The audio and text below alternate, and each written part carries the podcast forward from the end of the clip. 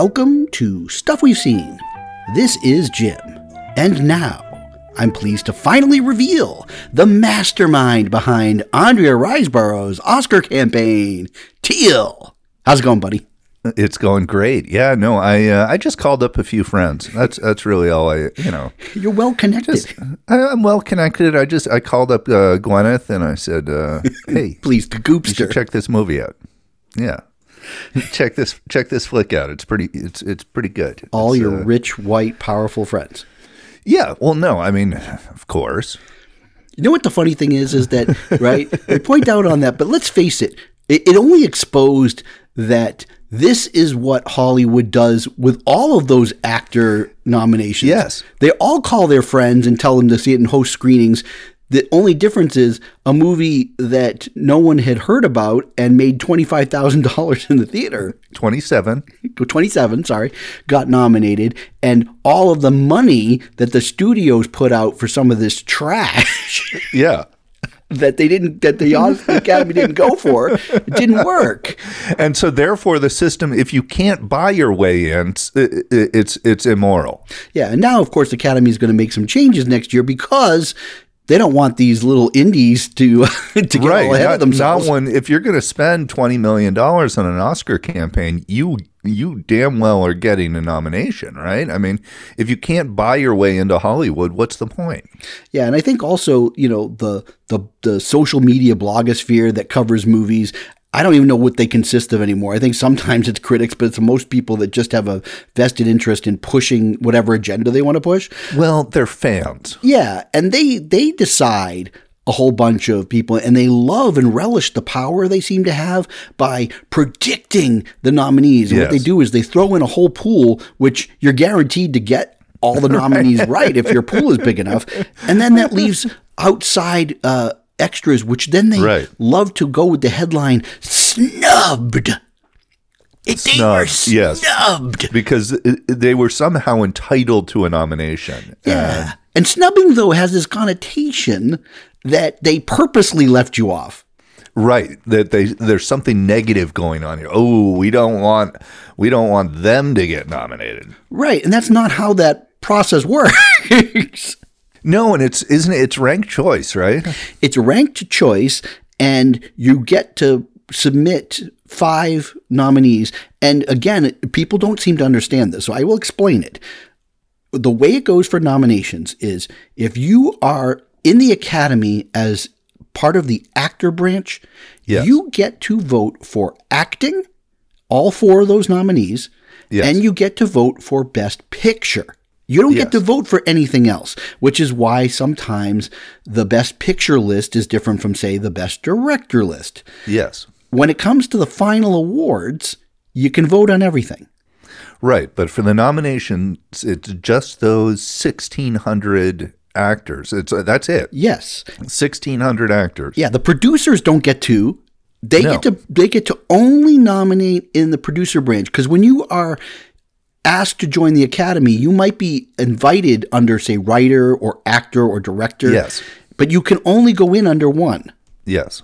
Um, but I don't think people understand that. So you know, for all our throngs of listeners, I'm explaining that part to you. Yeah. Let's let's explain the Oscar. I mean, I, I would guess that our listeners probably understand how this works. I would hope so. Um, Yeah. But if I if I if I can uh, impart a little bit of knowledge onto the to the podcast listener, then they will go home and they'll be able to tell their friends and educate them.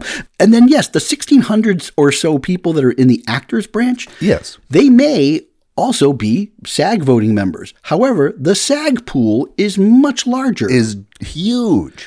So yeah, you'll pretty much get a consensus and get several of the same people getting nominations, but not all the time.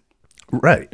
And uh, uh, no, I mean, I don't know. I, Well, I think that's what happens is that in the SAG Awards, you had nominees for um, presumed Best Actress nominee Right. Viola Davis for The Women King or The Woman King, and for Danielle uh, Deadwyler for uh, Till. Right. And then they don't show up. And of course, everybody who wants to make this a black white thing thinks that's the reason that they were left off for because the, for the Academy's snub. racist. Yeah. yeah. And then on now on the point on the one point I will give is that when you look at the nominees, because everything is very subjective, Yeah. it would I could buy an argument that says, well, why is Andrea Ana de Armas's n- nomination for Blonde, where she's just playing Marilyn Monroe in a terrible movie, In a terrible movie. and right. Andrea Riseborough, who got her friends at the last minute to push her nomination for a movie that nobody's seen, where she's playing another distressed white person, alcoholic, down on their luck, trying to rise up by the bootstraps. Right. And Michelle Williams, oh, in a Spielberg movie that we're never going to see. So I can get that so, argument. No, I, yeah, I get I get it. I get it. but I wanted to contribute to the argument. I wanted Yes. to understand for myself. I didn't, I because I'm like, well, I don't know. Were they robbed? I don't know until I see the movies. So Well, so but you saw Woman King. I watched Till this weekend, and I watched the the Woman King. Just finished that up recently. Okay. Yeah. Now until Danielle Deadwyler. She's been around in other movies, but I mean now her name is getting known, right? Right. So that is always a factor. People in the academy, it's tough, but if you don't know the name, Yeah. you don't end up getting on Yeah. the list. Uh, that's that's and, unfortunate. and the movie didn't really break out. It's a now you know, it's funny. I'd heard in one argument I read that somebody was saying that well, uh, I don't understand why uh, a small movie like Till it doesn't get recognition when a small movie like uh, To Leslie with Andrea you know Riseborough does. And I'm like, oh, you mean the movie that was shot for like a complete shoestring, which was To Leslie for maybe like a couple hundred thousand dollars. Versus the thirty million dollar production of Till. They're Right. both small movies, but they're a little different. Okay, um, It's a little different. Yeah. and mind you, so Till cost 30 million. It made ten million dollars in the theaters. Okay. So it did no better or worse than a lot of these other Oscar bait movies this fall that didn't do well. Um, I didn't see much promotion. It wasn't playing around me. Yeah, I was aware of it. I saw reviews, but it didn't. I, I definitely didn't hear anyone talking about it. And certainly an Oscar nomination would have boosted its, uh, you know, on streaming. yeah. People would have been more likely to see it. That's how I, I, I work. Like, oh, I want to see it because Yeah. it got nominated. But because of the controversy, I decided I would watch it. And I also like, I like history, American history. Yeah. No, and it's it's a powerful and interesting story that Yeah, and my son and I watched it. My oldest, he loves history, so we both watched it, and I had a lot of issues with the movie. It's it's it's really just it's middle of the road. It kind of is told in that kind of classic Hollywood style that we know today. Yeah, I had a thought on that style, which I'll get to later. Okay, good, good, because um, it may come up again sooner than you think. Um, And so that classic Hollywood style, when you're telling either like a musical biopic or Right. you're telling a historical thing, and you know, with digital uh, cinematography these days, I particularly find that most period pieces they look very flat. Yes. And then not only are they shot on digital, there's a bad habit that happens where typically the cameras they're moving them around on um, steady cam there doesn't seem to be a lot of planning of the shots there's a lot of editing because they're just shooting a ton of footage Yes, and then just cutting it all together. Yeah. And yeah. so it really suffers the filmmaking unless you have a vision. I didn't see much of a vision going on in this movie. And the first half of the movie, you know, you go with those cliches, but it, it, it kind of it's pretty good. Unfortunately, the second half um, drags, and there's a few decisions that I thought were really powerful in the movie, but otherwise. It's like whatever, and it took years to get this story Yeah. to people, and I think that I can imagine like what it could have been done in different filmmaking hands, a different time of filmmaking. Well, and who knows what a script has to go through in years of trying to get something made. I mean, actually, I know, but I got to say, it's, uh, you know, the movie that comes out at the end of that, there's been a lot of hands in the pot. And I actually don't think that the script was that bad, but I think in a different director, and I don't know who the director would have been, but a different director with a little bit more vision, I think Right. there would have been some changes to the script, but I think they could have made this was a, a good movie that had the potential to be great. Now, within it, Danielle Deadwyler's performance was a knockout. And I would have probably, you know, depends on, you know, I don't, I don't get to vote, but I mean, if I looked at all the performances and I got to choose five, she may have very well been one of them. Okay, but not on your top 10 list. That movie wasn't good enough, no. Um, but but I mean, I think that was her. So Yeah. okay, but when what happens is sometimes when the movie's not very good, that gets lost in the shadow. Yeah. and I think that unfortunately, again, and I don't make I'm not making it this about race, but in a competitive year, and this year in the actress category, Yeah, very competitive. competitive. Yeah. you she was also competing against, and unfortunately, unfairly, against a much more noted and popular actress, Viola Davis, Right. who probably had it built into her contract for an Oscar campaign. And because that's what a lot of actors Yeah, do in yeah, these films, that they're absolutely. gonna, that the Yeah. studio is going to back them. And there was probably a lot of votes. She didn't end up in the top five, but there was probably a lot of votes for her for The Woman King, which I Yeah. also wanted to see because of this argument and wanted to just kind of wrestle with it. And in this case, I found that The Woman King deserves a place on my top 10 What? of the worst films of the year. this movie was an absolute bag of crap. I it, it, from the from the script, which was terrible. Which is, by the way, this is a story Written of, by two white women, yes. written by two white women, and I don't know why that's not a conversation that's happened. Right. The sto- it's like a cartoon, and Yes. this is the kind of epic you get these days in the marvelization of movies. It is totally a marvelized movie. Yes, I totally agree. Yes. the way that the heroes types are uh, are kind of created, the little I mean the the backstory about Viola Davis having this daughter Yeah. and that coming in, I was like, are you fucking kidding me? This is just terrible. I don't think. I mean, Viola Davis is never bad, but the but to me. Not only should she have not been part of the conversation, I don't even think her role is big enough. I don't. I, I think It's not. It's it, it's not bigger than Michelle Williams' role. no. And she's not the main character. she is not. But I think that if Viola, if there's, if Viola Davis wasn't really looking out her own interest, she might have said, you know what, it's very competitive this year. Yeah. I really, I don't have to be nominated for everything. But I mean, maybe she believes in the story and she's bought the Kool Aid. But I- think that she could have put a lot of weight behind Danielle Deadwyler getting a nomination. But part of that, like you said at the, be- the beginning of this, is that, you know, it's built into the contract. That's part of the promotion of the movie. Uh, and you're also contracted to show up and do uh, Oscar nomination interviews. Yeah. Right. Like it's just that's part of the system. It's like she, you know, she can't say, you know, I'm going to step aside. No, that's built in.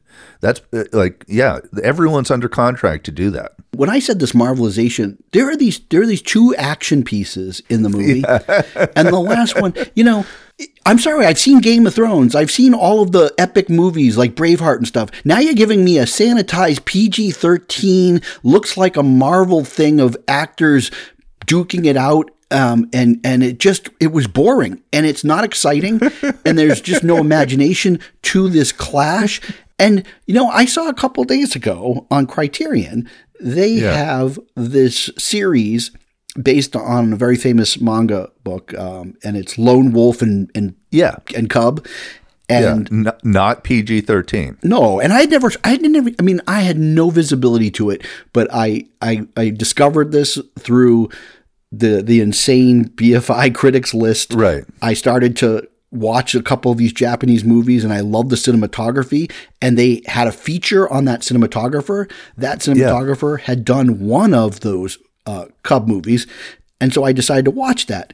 And within just like five minutes, Oh, yeah. the action is over top. There are there are sword slicing Oh, But- just out of control. Yeah. and there's blood splurting everywhere. It's stuff that Tar- only Tarantino has brought that to American cinemas in his Yes. movies. But there was something so fantastic and ridiculous, and I'm thinking to myself, if this this crazy stupid Woman King movie really wanted to elevate itself, it would have created a style, been rated R, and gone full tilt, just insane. I totally agree, but this is a product of the Hollywood machine. It is a product. But it's a ter- but if that's the problem is it's now a Oh, subpar I, product. under- I understand where you're coming from, but the movie made money. Therefore, it didn't make money. Oh, it, didn't. No, worldwide it made 90 million. Oh, And it oh. cost like 50 or so million dollars to make. So no, it didn't make that much. I thought it made more and it wasn't. Okay, I was under the impression that it had been kind of a hit. So well, I mean, in the pandemic times, it's more of a hit than, say, The Fabelmans was. okay, let's move on. No, Yes. no, because this is an important lead in. all this crap Oh, to okay. the top 10. Oh, you're worst. You're worst. Yeah. Well, no, I'm just saying that that this is all this discussion, of course, leads into to our, our top 10. tens, which Yeah. there's been years because of the pandemic and otherwise, it was really hard to kind of create a top 10. It was. And this year was not quite as hard uh, because I don't know. I feel like this was a great year for movies. I did find 10 movies that I really, really liked. Some I loved. And I found myself with like the first time in a long time some runner, runners up that I thought were really good and I at least want to mention. And I feel like you as well. Yeah, and some of my runners up, I I- feel like I found, you know, 14 films that I really liked. There are two films on here that I think are destined to become classics. We're, we're going to pick a, a few films out of our top 10, uh, kind of Siskel and, Siskel and Ebert style. And then what we'll do is we'll reveal our runner ups and the list of our top 10s and then save each of our one, number ones um, for the last, which, unless you changed your order, I think we have the same number one. I think that uh, if you're if you have your list handy, you know that not all of your choices are the same as mine. So maybe pick pick a start with a choice that you want to talk about briefly that I haven't put on my list for whatever reason. Okay, I will start with Northman. That did not make my top 10. However, I put it in my runner up category, and I actually saw this one in the theater. Yeah, you did. Yeah, and I want to point out that we talked about this movie, I Yep. feel like, when we first came back on the air together. Yeah. And you were like not so hot on it. I was lukewarm on it. Yeah, and I was like, really? And you made me kind of feel bad that I liked it, and you didn't. Sorry about that. and now it's on your top 10. Well, so okay, here's why. I was I, I was excited about this movie. I'm a fan of Eggers. I thought this movie is uh, uh, is going to be great, and uh, so I went in with maybe too high expectations. And yet I had those same expectations, and I felt like mine were met only because I didn't. I didn't think he could top the lighthouse, and he didn't. You know, after thinking about it some more and sitting with it, and months go by, and there's certain shots and moments that keep coming back to me. And as time goes on, I, more and more I want to watch the movie again. And so I realized that the movie, that my disappointment was based on my expectations, not based on the reality of the movie. And the movie is actually, and this is sort of uh, one of my criteria this year, is the movies that kind of stuck with me a little bit. Because if you had asked me six months ago, I would have said, no way Northman's going to be on my, my top 10. But um, looking back, yeah, it actually got under my skin a little bit and stayed with me. And uh, I do think I'll watch it again, and I think it's going to stick around for a while. I, I think I think it's going to have some legs. Yeah, now I think you said something important, and that is sometimes, and I know this for some people, they literally, it's the time that they watch it in the theater, and then that's it. And some people feel like the only time your opinion should count as the first time. Right. I am on the other opinion is that sometimes a movie, I like parts of it, something's going on, I can't quite jive with it, but then I leave the theater and it doesn't leave me, and that's what I know I'm onto something. And Exactly. you're describing that with the Northman, and I think in our last episode when we were talking about the Oscar nominations, I mentioned I had the same thing happen to me with the Banshees of Inisherin, that I walked out of the movie kind of like, oh, it was a little bit of a disappointment. Yet I still couldn't stop Right. talking about it to people, and then I was like, "Oh, I got to see that again, and then I loved it the second time around. So I feel like the good movies are ones that you just don't always put your finger on, but you know something's there. And I just think reevaluation is good. We age, we uh, our perspectives change, we learn new things in life. Uh, a movie I watch now, I'm not going to have the same response to I would have, particularly if it has themes about aging or you know that kind of or parenthood. They're like parenting movies connect with me on a totally different level now. Yeah, I agree. There are certain films that I just wasn't old enough to appreciate, and now I appreciate it a different way. Yeah, and so reevaluating things, I feel like, is the sign of actually good criticism. Which, by the way, when I was a kid, and it was one of the first radar movies I ever saw in the theater. Caddyshack was one of my favorites of that year, and I reevaluated. It's still a classic, but probably not in the top. Probably not. So yeah. All right. So I'm going to go and throw out one.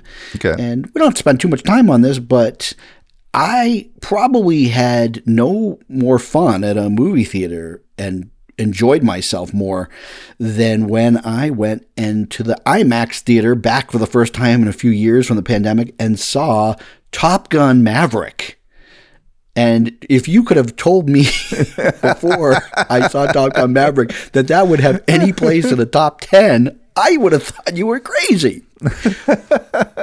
but here it is. Here we are. But I realized something that somehow, especially it has everything going against it, right? Yeah. You have a 30 year old sequel, you know, Tom Cruise there, like, and the Top Gun movie, you know, there's a big fan base for it. But I mean, you know, it's a pretty formula stuff. Yeah. And, you know, what could they possibly do? How could they make this a good sequel, considering sequels are usually not as good anyway? Somehow they pulled it off. Tom Cruise is, you know, he's a lot of things, and there's certain things to not like about Tom Cruise. But what you can like about it is, and we've talked about this, his respect for the filmmaking process. And the idea that if you want to excite an audience and give them an experience and get them into the theater, you got to give them something that isn't just, oh, a CGI and we can watch it and go, oh, this is fake. No, for Top Gun to really be great, you have to actually get big, big, huge IMAX cameras and put them into a an airplane and fly them. so there was this other airplane movie that came out uh, in the fall, which I can't remember the name of. It's got the guy that's in Top Gun in it, right? Yeah. Haven't seen it. So the trailer came on, and my 10 year old says, Is this just a Top Gun ripoff with lots of CGI? Mm. And she could tell from the trailer that it was all CGI. And since we saw Top Gun, she's become obsessed with Tom Cruise for the sole reason that he does so many of his own stunts without CGI. And she just thinks that's so cool to watch him, you know, underwater or jump out of a plane or whatever it is. She just thinks that's the coolest thing. And that's part of what's cool about this movie is that it's real. Not in my top 10. Yeah, I don't I don't agree with that, but it's okay. Well, it's in my runner ups. Okay, well, it's it's in it, it's high up in my runner ups. It just didn't quite make my top ten, and uh, but you know I wouldn't. Uh, Other years maybe it doesn't get in there, but this year it did so. I mean, it look at film going in theaters was on its freaking deathbed. And Yeah. this is the movie that saved it because the first movie that brought in, well, I mean, Spider Man. okay, you know, yeah. See, Spider Man. But this movie brought in people of all ages, including the age group that wasn't going to the theaters because they were afraid That's of true. COVID. Hey, I'm not disagreeing with you having this on your It top would- ten, But, but, let's face it. Did you did, were were you not were you not entertained? oh no, I I look, it's it's in my top fifteen. Okay. Well, I mean, I don't know, but anyways, uh, I think that you'll know by now, and we, I mentioned it, but we'll you know say it again that when each of us are discover, disco, discovering discussing a, a film from our top ten, Yeah. it's probably a movie that's not in the other person's top ten, but we want Exactly. to have Well, and, cover and. I did have this idea. What if we came up with a mutual top ten? But I I I, I think there'd be too many disagreements to make that Well, happen. we're going to find that out because because I'm guaranteeing you there's going to be disagreements before we're done. All right, so now Teal is going to present another entry from his top 10 of 2022. Uh, that's not on your list. I'm going to go with Neptune Frost. I'm a little disadvantaged because I have not seen Neptune Frost. I haven't seen it, which is always the case where I'm always talking about a movie and you haven't seen, so we can't go into it too much. Uh, for the folks going, what the hell is this? Maybe you can just give a little flavor. Man, it, it- it's such a weird movie, and this is probably why part of the reason it's on my list is that it's kind of stayed with me, and part of the reason it stayed is because it's so weird. So it's about some miners in Africa who. Oh, man. Okay, so it's a musical. Okay. about transsexual minors who uh, in Africa who hear this call and come to this mountain where they form a hacker collective to put love and poetry out into the world. This sounds horrible.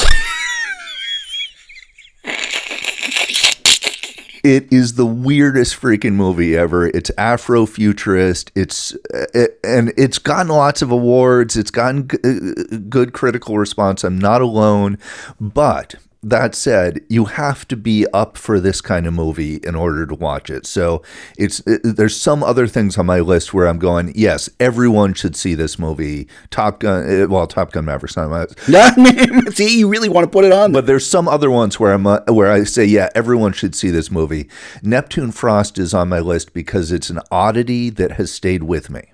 And I haven't seen another movie like it, and it's just so weird. And there's a song in it called uh, "Fuck Mr. Google."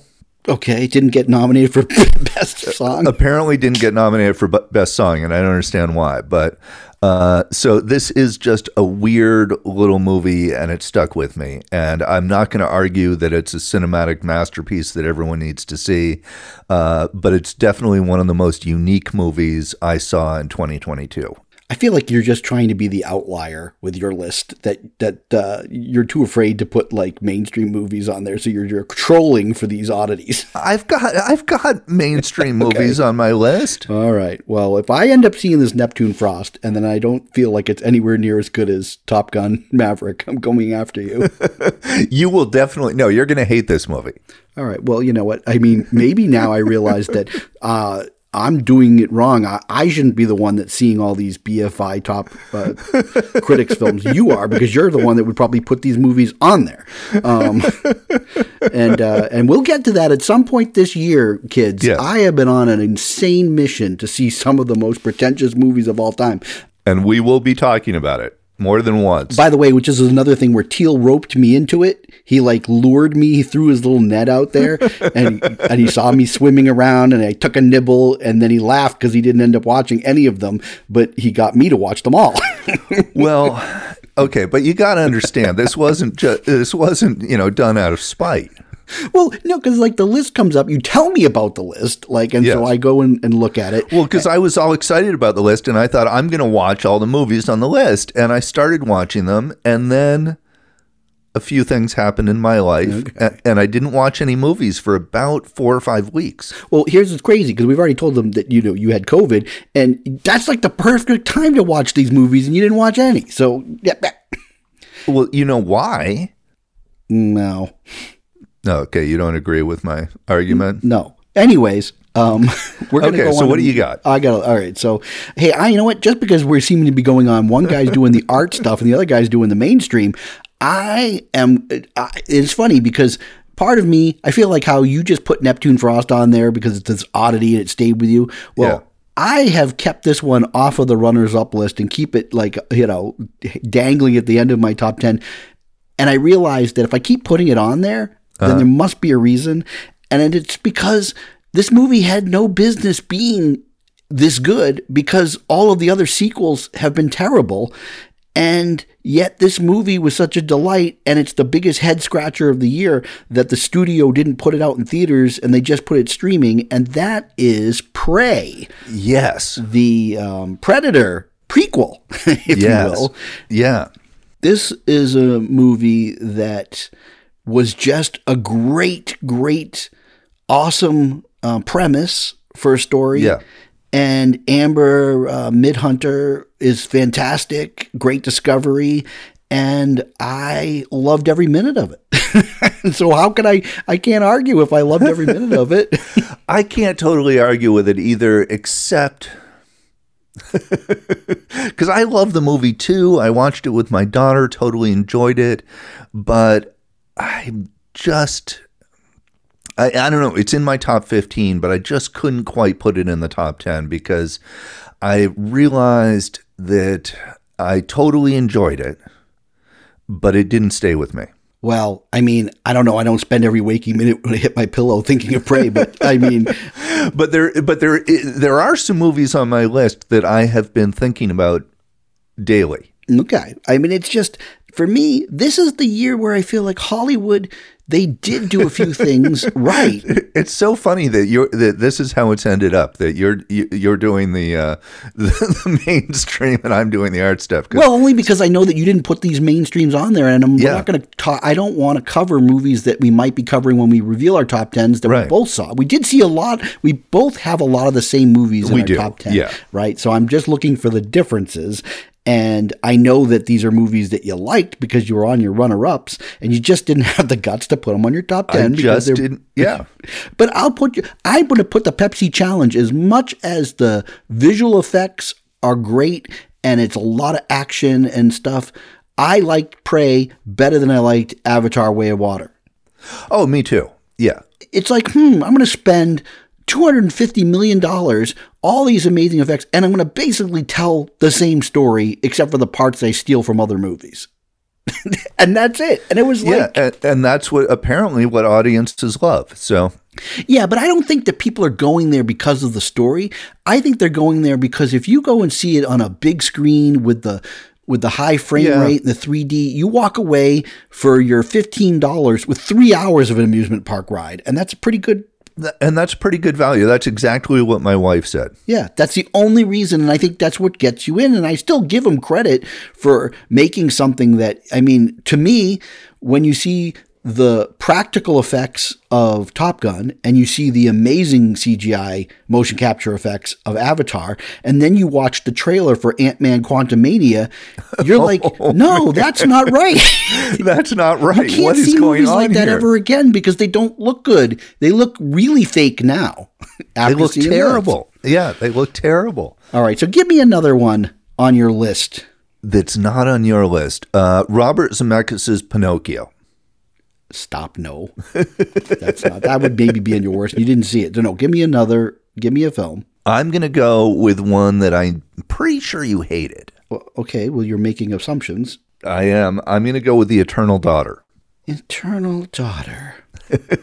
Tell us about that movie, Teal. Okay, so First of all, how do you know even I, I saw it? I told you I'd started it, but I told you I had things to watch. Uh, no, I'm just guessing that if you watched it, you Oh. didn't like it. Okay. And I have very specific reason for liking it. Okay. I realize that this is a personal reason. Well, movies are personal. Yeah. And so, uh, okay, so this is a movie about a woman played by Tilda Swinton. A- And I'm just going to give away the movie because. Nope. Nope. Nope. Nope. I, you're going to give away a movie I haven't seen? What, Oh, you haven't seen it? why would you do that? Okay, I won't You're going to have to talk about it in a way that you're going to, if this is on your top 10, you defend it on your top 10 and give people reasons to want to watch it. Okay. So, uh, Tilda Swinton, man, it's hard to talk about this without giving it away, but Tilda Swinton gives a really interesting, intimate performance.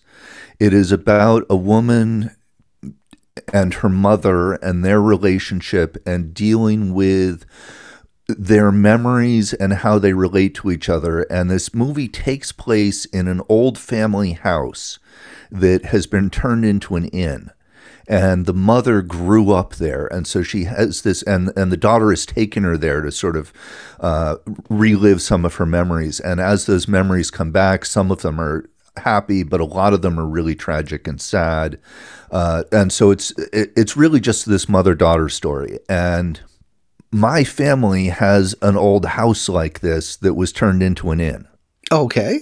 And yeah, so I mean, it's really specific why I connected with it personally, like that specific. And so the whole movie, to me, I couldn't stop thinking about my mother and my grandmother.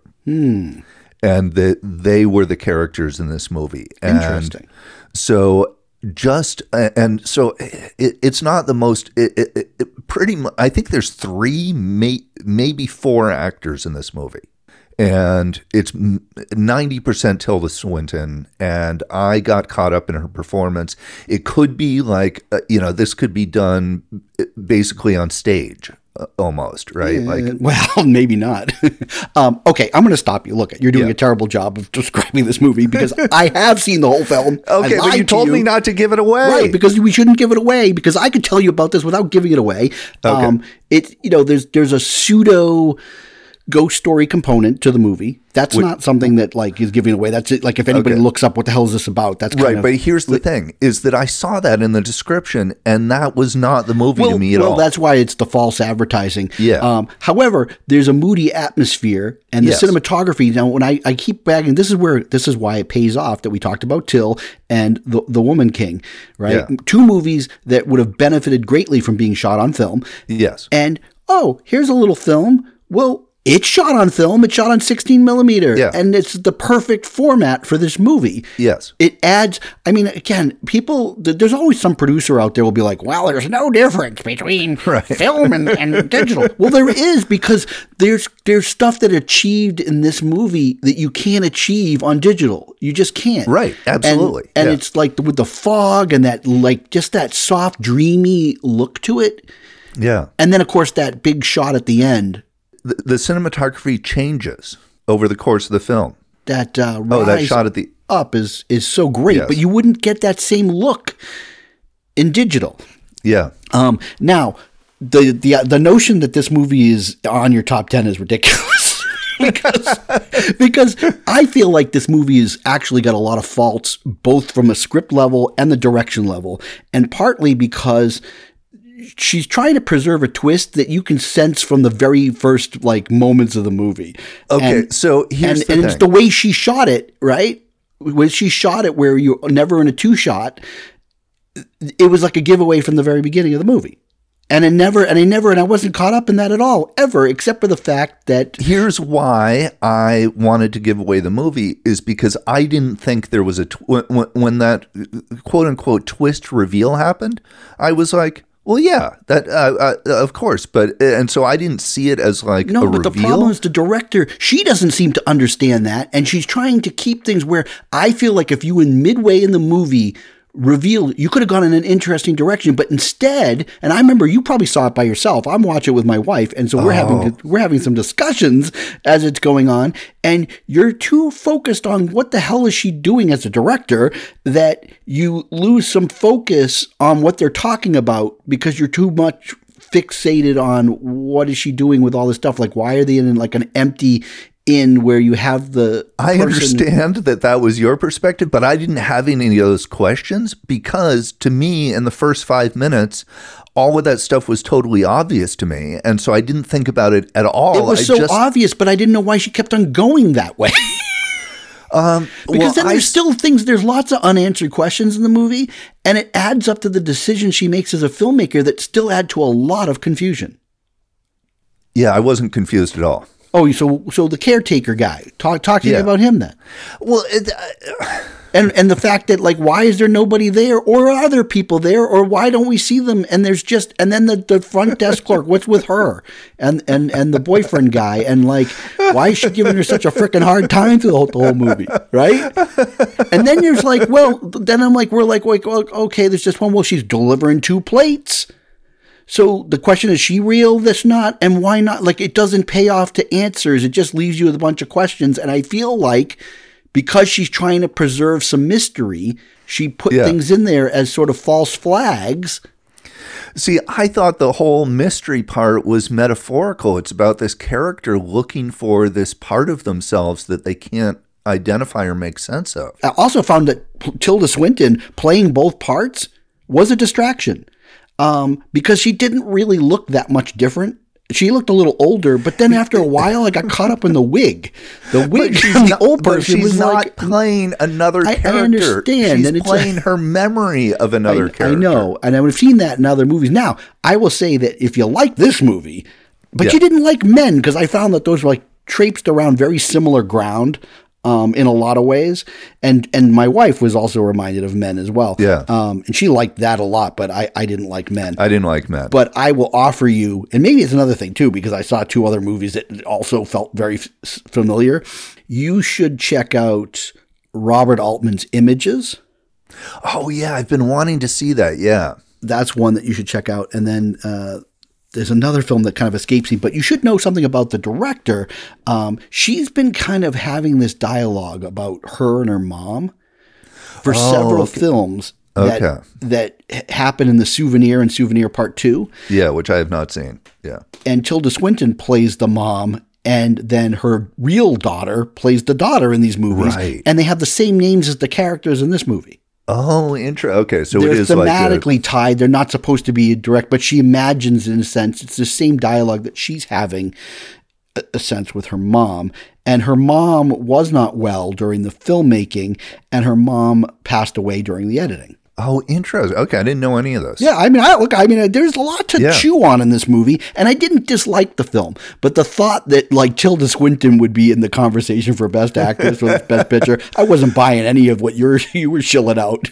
I here's the thing. I I didn't care about any of those other trappings of the movie while I was watching it because they all seemed so obvious to me. So I stopped thinking.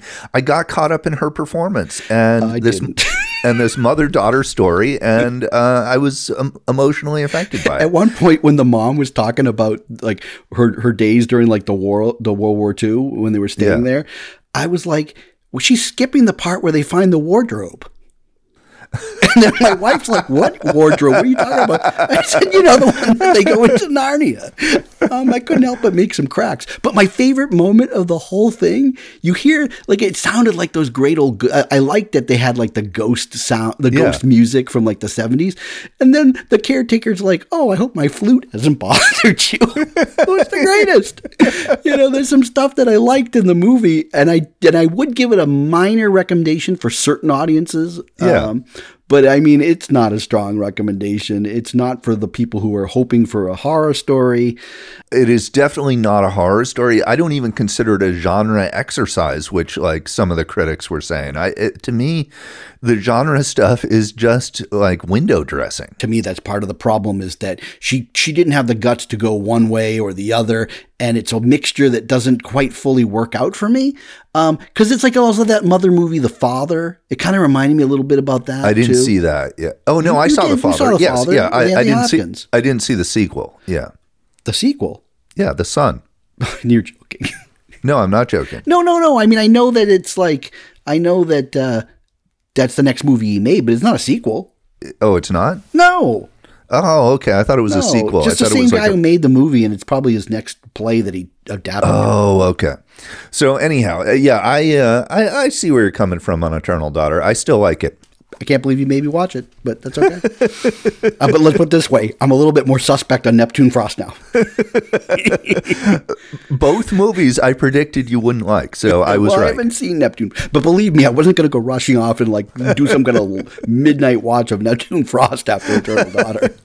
Um, but uh, and I would, and you know what? If you didn't tell me, I probably would have just because I couldn't get through like after the first half hour of the souvenir, and partly because the ca- she play it's like a version of Joanna Hogg in the 80s at like film at film school and she has this really detestable boyfriend in the movie and he is so awful a person and a character that you can't understand why she'd spend 5 minutes with the guy and Oh, it makes wow. it almost impossible to watch.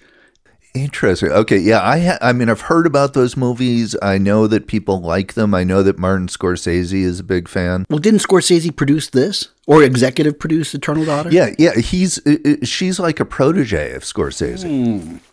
So anyways, that was your uh, I think that was your third That was my my last one that I think is not on your list. I'm going to give one more, and then we will do our top tens. Yeah. Because we'll probably have stuff to say there. Um, and now I have to find one that you haven't. Oh, okay. Well, I guess this one isn't on your list. Don't ask me why, but I know you weren't as hot on it even from the beginning as me. Yeah. Um, and this is a film that this one's almost like embarrassing to have on there now because everybody has it on there. Right. Is everything everywhere all at once. Uh, I'd heard some things about it, and I went. My entire family we went to the theater. Oh, you went with the whole family. Yeah, we went and saw it at the theater, and I just I didn't know anything about what the movie was about, and so I took it in fresh, fresh eyes, and I just really loved it. I just thought it was very innovative, unique story, um, well told, and it really felt like it was getting itself into trouble and it could never unravel itself to kind of conclude, and yet it does. And I loved it, and I thought it was a great film. And I'm not uh, disappointed that it's getting the accolades and getting nominations. And do I think it's the best film of the year? No, but if it does end up being the best picture, which I got a sense that it might be the consensus choice this year, I'll be fine with it you know, and then it'll probably be not as good anymore because it wins Best Picture, and anything that wins Best Picture at the Oscars is, is ruined, is immediately suspect. But uh, yeah, I, it's poor Parasite. It was such a good movie, and then it was ruined. Yeah, but it's on the um, BFI Critics List Top Hundred, so that's true. You know, and now it's really ruined. Um, so, anyways, I I know you saw it twice and you liked it more the second time, but yet you've just never fallen in love with it. I have no criticism of the movie. And in fact, hearing you talk about it, I'm like, yeah, I should probably bump Eternal Daughter for that. You're being more of the critic, having to pick those artier things. It, it got to you. I mean, look at you. I know that the Eternal Daughter, and you explained your reasons. It, it made you emotional. Yeah, and I didn't. It didn't make me emotional at all. yeah, well, and but and like I said right at the beginning, this was a personal feeling, right? I like. I'm not recommending the movie. It just got to me. You know, one of the things that I liked about everything everywhere all at once It was one of the moments that I said, boy, this really is great. Is the two filmmakers, they borrow a lot in paying homage to certain filmmakers and stuff, especially towards the end. Yeah. And of course, it ties in because this is this person's state of mind. Because I never for once believed that any of this really happened. It's just her life is going into complete chaos. Yeah. And so she's manifesting all of this. Um, and there's probably people that believe that she really went into a multi-dimension and stuff and great great on them. But what i love is that in that she is experiencing things that her and her husband probably experienced together and different sort of movies are playing out. Yeah. And they find a way to actually borrow like uh, film clips from her. Yes in other movies because she's got a long history. Yeah. And then they do something that I've never seen anybody do before, and they actually, I guess, spoof or pay homage to Wong Kar Wai. Yeah. And I thought that Absolutely. was genius. I'm like, I've never seen anybody do that. And it's just all the things they do in that, I think are things that may go over the heads of some viewers right. because they're not being so obvious. And I like that. Have you seen it more than once? I have not. Okay. And it still stayed with me. So so I, I the first time I saw it, I was thrown off by the pacing. It's a long movie, and I think that's why it was great to be trapped in a theater. But part of it is I just felt a little bit unmoored by the pacing. I couldn't quite click into the film. And so I sort of knew that, that I hadn't quite clicked with it the first time. And so I was able to put that aside the second time or at least I knew what I was getting into, and so I wasn't as confused. I, I liked it a lot more the second time, and I like the film a lot. I just haven't fallen in love with it. I don't know why. Everyone else loves this movie. I feel like something's wrong with me that like I, I I don't think there's anything wrong with the movie. I think the movie's fantastic. It should probably be on my top 10. And for some reason I'm just not and, and part of this is everyone else I feel like is it, that's probably why it's not on my top 10 list is because everyone else has gone so gaga in love over this movie. You're a kind of guy that you you don't like it when the herd comes in and, and, and likes your thing. So like if everybody and their brother starts liking the northman forget it in the eternal daughter if you got throngs of people loving the eternal daughter or neptune frost they're probably going off your list but but but no but but my point is that like i just i i have i didn't go head over heels for this movie and if I look at your list now, because we're going to get into the top 10s in a second, I look at your list and I see that there isn't a box office smash on your entire top 10. Oh my God, you're right. Right. And so you really do like to go uh, uh, against the grain. Um, now, here's what, we're, here's what we're going to do. You're going to you're going to say what your runner-ups are, then you're going to list from 10 down to 1 your okay. top 10 except don't tell us your number 1. Okay. okay? Runner-ups. Prey. Mm-hmm. You won't be alone. Okay. Which I don't think you saw. I didn't see it, but I think it's on the Neptune Frost vibe. It's not at all. N- Naomi Rapace or whatever. She's got a small part in it. Oh, okay. She's got a small. I do want to see it, and I'm glad you have it on there because it reminds me I do need to see that. It's basically if Terrence Malick directed a folk horror film. Okay, and I do like folk horror, so I, I do want to check that out. And and when I say Malick, I mean it's literally like a Malick copy. Top Gun Maverick, Okay, got a runner up. um, X, Okay, which uh, was a tough call for me. I'll get to in a minute. Uh, Fabelmans. great. It's not quite. See, it's not in the top ten. It wasn't. He never loved it, but he liked it a lot. Yeah, exactly. Uh, uh, everything, everywhere, all at once. Now I noticed that you left off a runner up. I did. You left off Nope.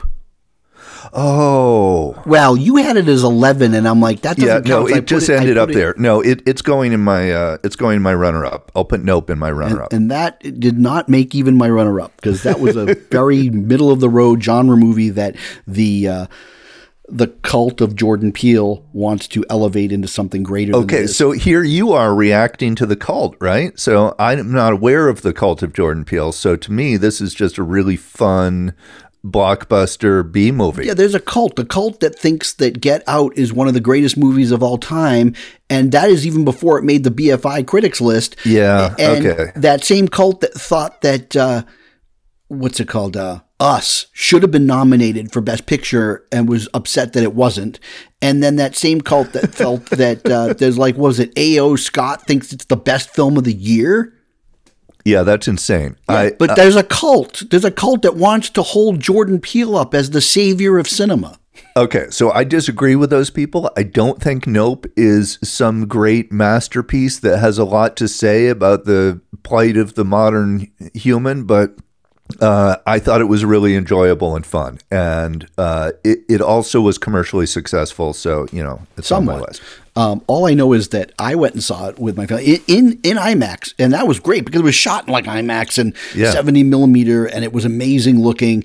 And got out of it and happened to be back in, in Massachusetts, and the rest of my family met us for lunch at the nearby place after the movie, and they were like, "Oh, how was that movie?" And we are like, "Oh, really liked it," and my wife really liked it a lot, and they got so excited about it that they went and saw it, and then they wanted to kill me afterwards. And I'm like, I never said it was great. I said it was all right. And they're like, that was the worst movie. So it definitely has its detractors, and it was my family that thought didn't like it. Yeah, I, I totally enjoyed it. Okay, so then But my, my, num- family, and my personal family liked it. I just, I, I like, it it just, I can't believe it's even in the conversation of people at the end of the year. Like it was not a movie that I ever thought was anything better than a mid July, you know, B movie, summer entertainment. If I was a kid, I was like, definitely going to see it kind of thing. yeah, that's what it was, and I loved it for that. Okay. Yeah, I didn't think it was it was more than that. I I I, I liked the creature. I liked the cloud. I didn't like the creature. Oh, okay. All right, wait, wait, wait. I'm drumming now for the top 10 of Teal. Okay, here we go. At number 10 and could get bumped, Neptune Frost. I'm sorry, I keep interrupting, but that's a there's there's certainly movies that we wish we could have seen. Both of us have not Yes. seen Women Talking. Yeah. Uh, haven't seen that Bill Nighy movie, uh, Living, and then there's probably some other movies like EO and other things I really want to see. So Before this list is finalized, there's a few others that might get in there. And so at 10 and 9, I have Neptune Frost and Eternal Daughter because they're not the highest ones up on my list and they could get bumped, say, by woman talking, women talking, or something like that. Um, so I put them at 9 and 10 f- for that reason. gotcha. Right. At 8, Northman. Yep. and I think that's an appropriate place for it. Uh, at seven, Triangle of Sadness. Mm-hmm.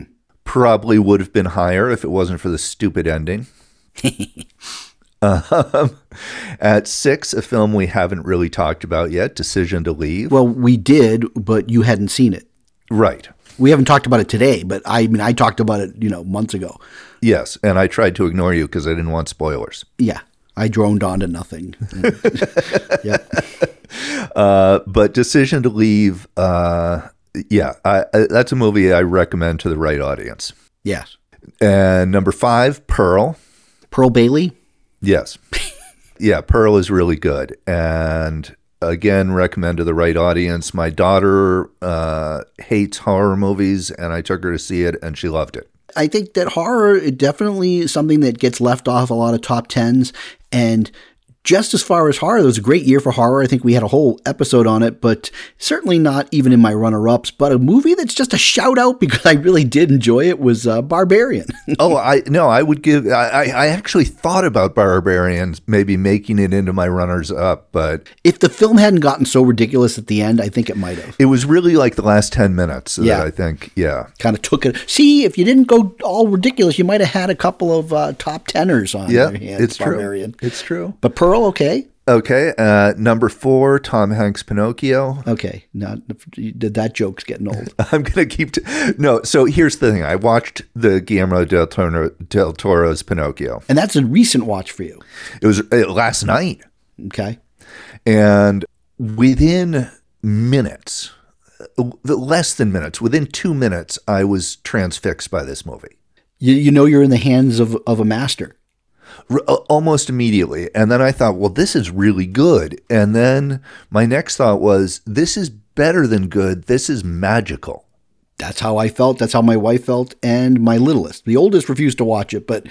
Loser. I know. Yeah, so I haven't watched it with my family yet, and I will because they want to see it, but I just had to get it in for the show. And uh, this is just a fantastic movie, and I was just blown away by it. It's it's it's I, I I hate the Disney Pinocchio movie that came out, the Robert Zemeckis one, because it negatively affected this one. It confused in the audience's mind, and this movie is. I don't know. I could go on and on, but let's just say it's really good. It's fantastic. Please go watch it. And after I was done with it, I was I said, okay, I got to check out this Tom Hanks one. And I watched about 15 minutes of it, and it is the most dreary, uh, uh, visually dreary. The Tom Hanks performance is terrible. Uh, but the worst part about it is the script. It, it really showed me the difference in these two movies in the script. And in the Disney movie, Geppetto looks out the window and makes a wish. And in the Guillermo del Toro, del Toro movie, Geppetto gets drunk and in a rage creates in, in a, like a rage of grief and alcohol creates this puppet. Uh, and and it's just so much more emotional. And so the script in this Zemeckis one just explains everything. Everything is in dialogue. There's no subtlety. And this, I, I don't know, this Guillermo del Toro's Pinocchio is one of the better films I've seen in a long time. I mean, I'm glad I kind of pushed you into watching it because it wasn't, you know, you knew it was there. I told you it was good, but it's hard. Sometimes it's hard to convince people how great something is until they see it for themselves. Well, and it's hard to sell like, you know, a stop motion Pinocchio movie, right? Well, not just, but just another Pinocchio movie. Another I, I, was Pinocchio like, how many goddamn Pinocchio yeah. movies do I need? Because it's a story that I'm I've never been very crazy about. But this found the elements in the story uh, to. Uh, to emphasize and, uh, and and really found the emotional core of the story, I think, and that's why the film succeeds. Okay, so that was number uh, four for me. Number three, Crimes of the Future. It's pretty high up. It is.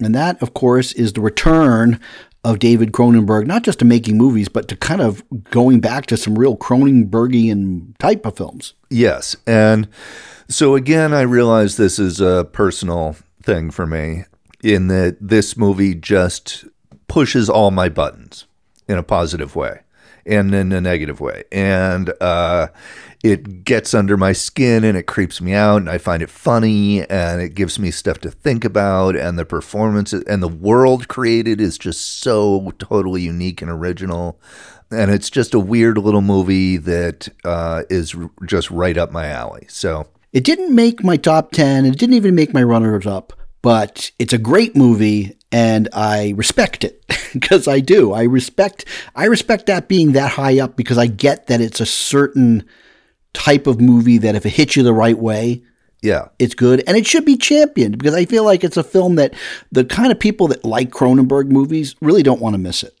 And also just in you know, I guess you could call it body horror, but it's not a horror movie. No. And that's one of the things that's great. It, it, you know, it's kind of a genre film, but it isn't really. It's more of a It's its own genre. well, it kind of is. Number two, Banshees of Inisherin.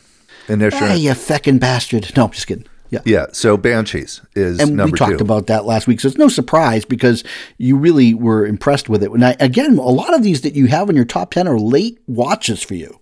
They are. And but Banshees has totally stuck with me. I, I like it more with each passing day. Uh, I think there will be many you know that was another thing when I was looking at my list is I was thinking what which ones of these movies am I going to watch again?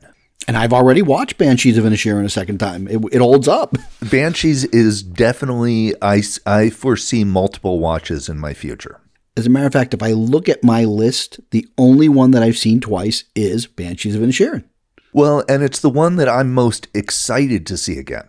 Well, that's the same with me. That's why I was like, I've got to see this a second time. So we've gotten up to two. And of course, we're going to save it because, again, no surprise, we both have the same number one. So we'll reveal that at, after I get to most of my top 10 here. Um, on my side, the runner ups were The Northman. We Yeah. talked about. Oh, good. Yeah. Nice. Yep. Uh, Marcel the Shell with Shoes On. Yeah, which I haven't seen yet, and I could see that definitely getting a runner-up place for me because it it looks like the kind of thing that appeals to me. you know, it might have gotten my 10 slot perhaps had uh, Pinocchio not come along and just made it look Right. like, like there's no comparison. I mean, Guillermo del Toro's Pinocchio is just amazing. Um, another film that I, I really liked it It was fun because I watched it with my wife and my oldest, and he just it it just knocked him out flat. He loved it, uh, loved it probably the most of the three of us, and I I liked it, but I just didn't end up liking it at the end a little bit, so that kind of killed it for me. Which was All Quiet on the Western Front, which has gotten a lot of Oscar nominations. Yeah, I didn't like it. And you didn't like it, which I don't know. I mean, we don't probably have tons of time, but I'm kind of curious as to what was it that you didn't like about it. Yeah, I can be very brief. Um, I think the film's incredibly well made. I think, uh, but ultimately, uh, so I'm a fan of the 1930 original. Okay, I know the story pretty well, and so there were no surprises in the story. I know all the deaths that are coming. And so it felt like a good retelling of the novel or the story and but it, here was my issue with it is that I didn't feel like it brought anything new to the war movie conversation. And I feel like it's almost 100 years since the original and it doesn't bring a lot new to that story or to the uh, war movie yeah, it just it just seemed like okay, I've seen all this before. Uh, this is just more war movie stuff. I mean, it's not a bad movie. I, I I don't disrecommend it. It's just for me personally, I felt like I'm just sitting through another two and a half hours of a war movie that's not really uh, giving me a whole lot more to think about in terms of war. Like I, w- I would much rather watch Paths of Glory again. it's the only World War One movie he likes. Okay, so that was it was runner up. It wasn't in my top ten. Uh, then a movie that I we haven't really talked about, but I really liked a lot, um, only because I found it a weird take on the folk horror genre in a weird way. Is the menu? Yeah, I really liked the menu. I I don't know, it didn't not the kind of thing I'd put on my list, but I did really enjoy it. Neptune Frost is more your your your cup of tea. Um, Well, you know, the thing is, I'm not going to be thinking about the menu a couple of years from now. And I'm still going to be s- telling people, I saw this crazy weird movie called Neptune Frost okay, that's totally insane. I will try to see Neptune Frost at some point. But okay, now onto the top 10. Prey is number 10. We talked about that. Number nine is a movie that I saw in the theater, told you about. You finally saw it. It made your top 10 Decision to Leave. Yeah, and that's we. we Chan Wook Park. I knew we'd be coming around to it again now, so I didn't say a whole lot about it. The music is amazing. There's a lot of Brian De Palma in this movie. There are some very careful camera setups.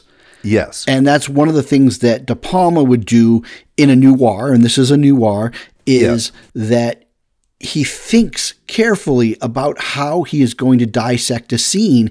And it's not like what I saw in The Woman King, picking on that movie again.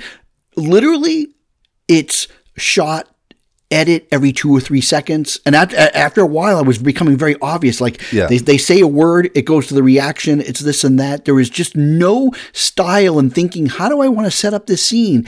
And when you watch something like Decision to Leave, you get very excited because you know that there's a director behind the scenes Yes. who's thought very carefully of how they want to tell the story. In the first few minutes of Decision to Leave, there's a scene with just like two guys in a room. It's it's great. and there's a little desk, right? And there's a door behind them. But the shot, I was marveling at the shot. And it's just a shot of a small, like, waiting room. Uh, but the way the lines are organized and the way the angle is chosen, it's a beautiful shot. And thought went into it, and care and attention and vision.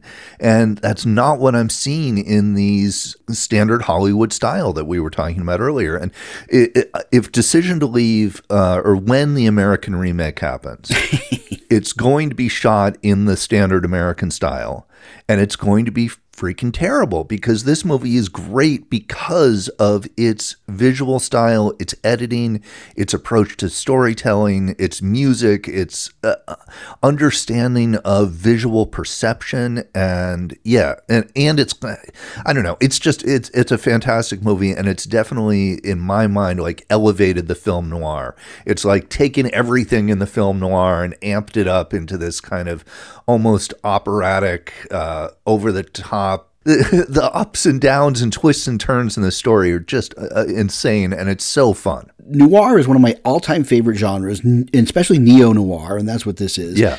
And when you know that it's a noir, you know that there's certain plot things are going to happen, and so those Yeah. weren't a surprise to me. Oh yeah, no surprises to me, but they were so enjoyable. It's how he decides to tell this story is so freaking enjoyable to watch.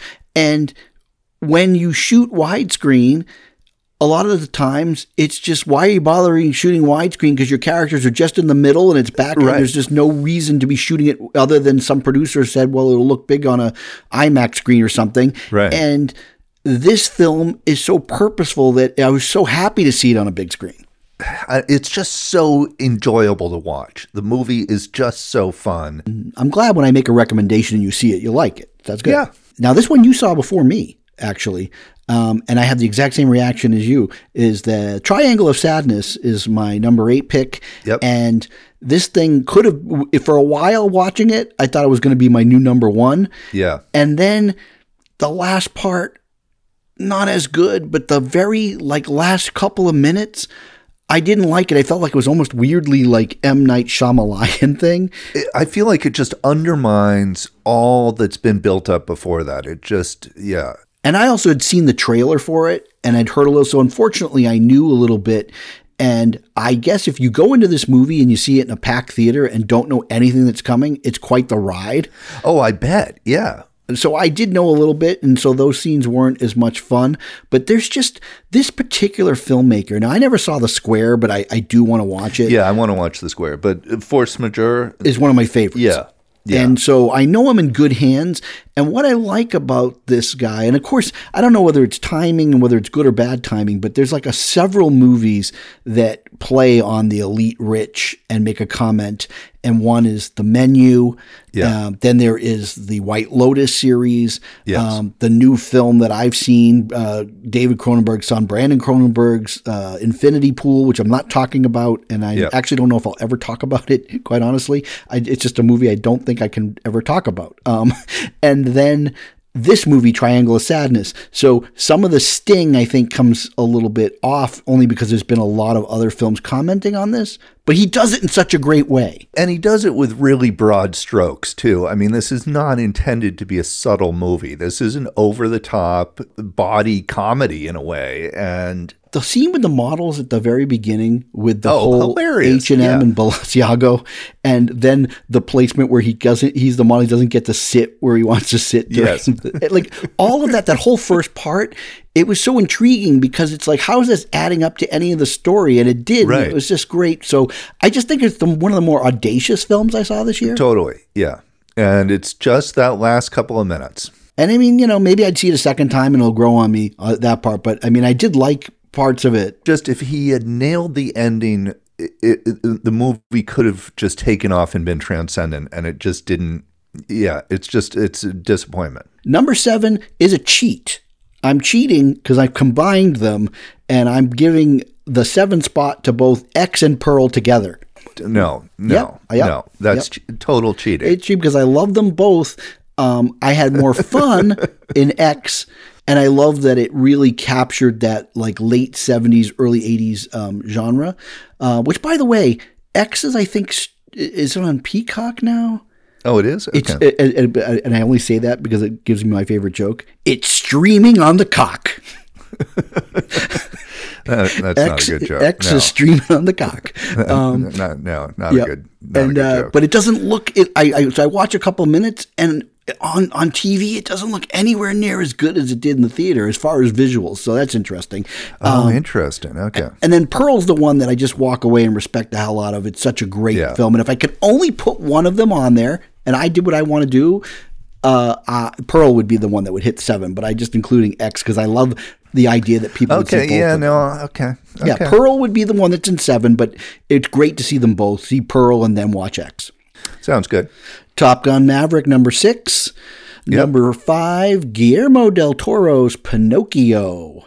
As we just said, it's a masterpiece. It is. I mean, in in, in, many ways, it's the best of the entire ten. In in, in weird ways, um, I just you know Yeah. we were we've been watching these movies that we're going to continue with the series. I, I promise, and maybe we'll go into deeper dive on Guillermo del Toro's Pinocchio when we do our next fascism on film. Yeah. Um, but because we've been watching that, this movie has a really great take on tying the Pinocchio story into fascism. It totally does. Yeah. And what it does with El Duce is so great.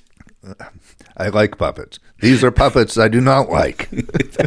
I mean, it's just the movie is funny, um, but it's a point. I mean, again, we could go on and on how great Pinocchio is, but I mean, it's it's a visual master too. It's like well, and I teared up. I did too. Oh, absolutely, absolutely cheered up. It was a very emotional movie. If a movie can get me emotionally and be a, a, like a brilliant piece of filmmaking, uh, you know, okay, sign me up for that. Uh, you know, it's a movie that I'm going to watch again and uh, look for. I, I can see again seeing that several times throughout my life. I will too. Number four, this this feckin' thing wasn't even on my top ten until I saw it a second time. It was the Banshees of Inisherin. Really Uh, great number film. four, okay. Number four. Number three, I'm just holding fast with it, uh, even though I haven't watched it a second time, and maybe it'll maybe it'll diminish the second time. Is everything everywhere all at once? Yeah, again, I totally respect that. It's a great movie. I have no complaints about all its accolades and success. I know it would have been more fun if I was the only one who liked it and it didn't do well, and I'm like, why didn't people give it a chance? Um, But no, everyone loves it, so you're, you know, going with the crowd. and it is a, fe- I guess if you think about it, it is a feel good movie, and you know what? This is a time where after three years, like people want something that makes them feel good. Absolutely. It's and you know, same with uh, Top Gun. Uh, number two, again, when we talk about the the things that you like, what, what, what hits you on a personal level, Yeah. this is where, for me, it just hit me on a personal level. I saw it in the theater. It was a really, really emotional, great experience in the theater. Haven't rewatched it. Don't know how it would play um, at home, but I will hold to my personal guns, and The Fabelmans is my number two for the year. No. Yep. I know you're just trying to get back because you're like that bastard just ragged on me. And I didn't rag. Look, I liked the Eternal Daughter a little bit. I just didn't like it. But I know that you were not. A, we've already had the Spielberg Yeah. discussion in the in the Spielberg octagon. We're not going to get back into that. You have your personal. You like your personal Neptune Frost and Eternal Daughter.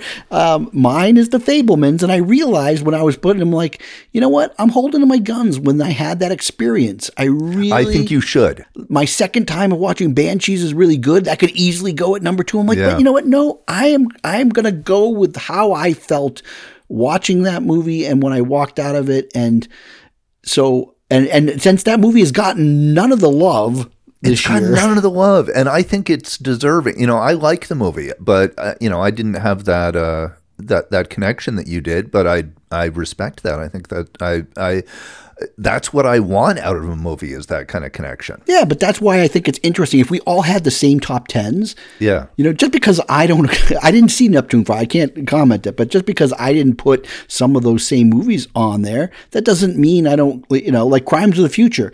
I didn't think it was a top 10 for me, but I also thought it was a great movie and everybody should see it who, who likes good movies. I mean, the other thing is like we have a lot of the same top ten, but if you mix out my uh, my runners up, we pretty much have the same top ten. Yeah, I mean, you didn't like All Quiet on the Western Front the way I didn't like The Eternal Daughter, I guess. But but anyways, those are runner-ups, and we shouldn't have even mentioned them. Bad us, but okay, so that was it too. Now, number one, and it's really no secret on both of our lists. We'll say it at the same time on the count of three. One, two, three. Tar. Tar. Yeah. Tar. To me, those other movies are all great in their own ways, and I may watch movies like many more times than I'll ever watch Tar. But Yeah. to me, if I could take only one film as an example away from 2022 and say this is what greatness is, Tar is the one. For me, there's a real contest between Banshees and Tar. Interesting. I, I mean, Tar is a masterpiece, but I think Banshees is too, and I, I think I, I, I think Tar is probably a better movie, but I enjoyed Banshees more. But see, I think that you know what when I when I was really crazy about movies, in that I used to see tons of stuff and Yeah. it was just everything in the theater. I would always make two two lists. Yes, the best and the favorites, right? Yeah, and sometimes they were the similar movies on there, but a lot of times, like for instance, in 1998, right, the best movie I thought that year was Saving Private Ryan. Yeah. However, my favorite film of that year, and one of my all time favorites, and I watch it almost every year, and we just watched it the other night again, is The Big Lebowski. Right. Okay. And I still put that on my top 10 best, but I didn't think it in terms of critique and best. However, if I reevaluated now and just went with one list, Big Lebowski would probably be my number one that year. Well, and that's the thing, you know, 20 years down the line, what's what's uh, 25 years down the line, what's sticking with you? What's uh, what's going to last? And I think out of everything on my top 10 and my runners up, I think the two movies that are going to last are Tar and Banshees. And I think everything else is going to be pretty much forgotten in 10 years, except for Top Gun. I don't think Pinocchio, I think Avengers. Oh yeah, sorry, Pinocchio. I think okay, Pinocchio, Top Gun, Tar, and Banshees. I think are going to stick around. In horror, but it's a very specific genre, X and Pearl are destined to become classics. Yeah, no, they're destined to become cult classics. Yeah, My worst film of the year is that Nazi Pie movie. I didn't even make a worst film list. No, I don't Uh, make. I mean, you know, I don't want to be pile on, but to me, there's been there was some also real stinkers I saw this year, and for me, the abs. I mean, there's just the absolute worst thing I watched was that Nazi Pie movie. Yeah, uh, I found it offensive on so many levels, but mostly from a filmmaking standpoint. it really is bad from a filmmaking sta- standpoint. Uh, let me see if I can come up. The with, Gray Man was that it? What was it called? Oh, the Gray Man was dreadful. that was a terrible movie. Uh, I didn't see Morbius. I didn't see that. Um, the the two. The, what's it called? The Thor. That was definitely in my worst. Oh, you know what I saw that was just shockingly bad. I can't. I, I mean, I just kept watching it because it was such a train wreck. What? It took me three days to get through. Uh, Moonfall. Oh, my wife saw that. She said it was terrible. Oh, it's worse. It, uh, I, it's Yeah, she likes those kind of things, and even she thought it was terrible. yeah. It, it it's not good.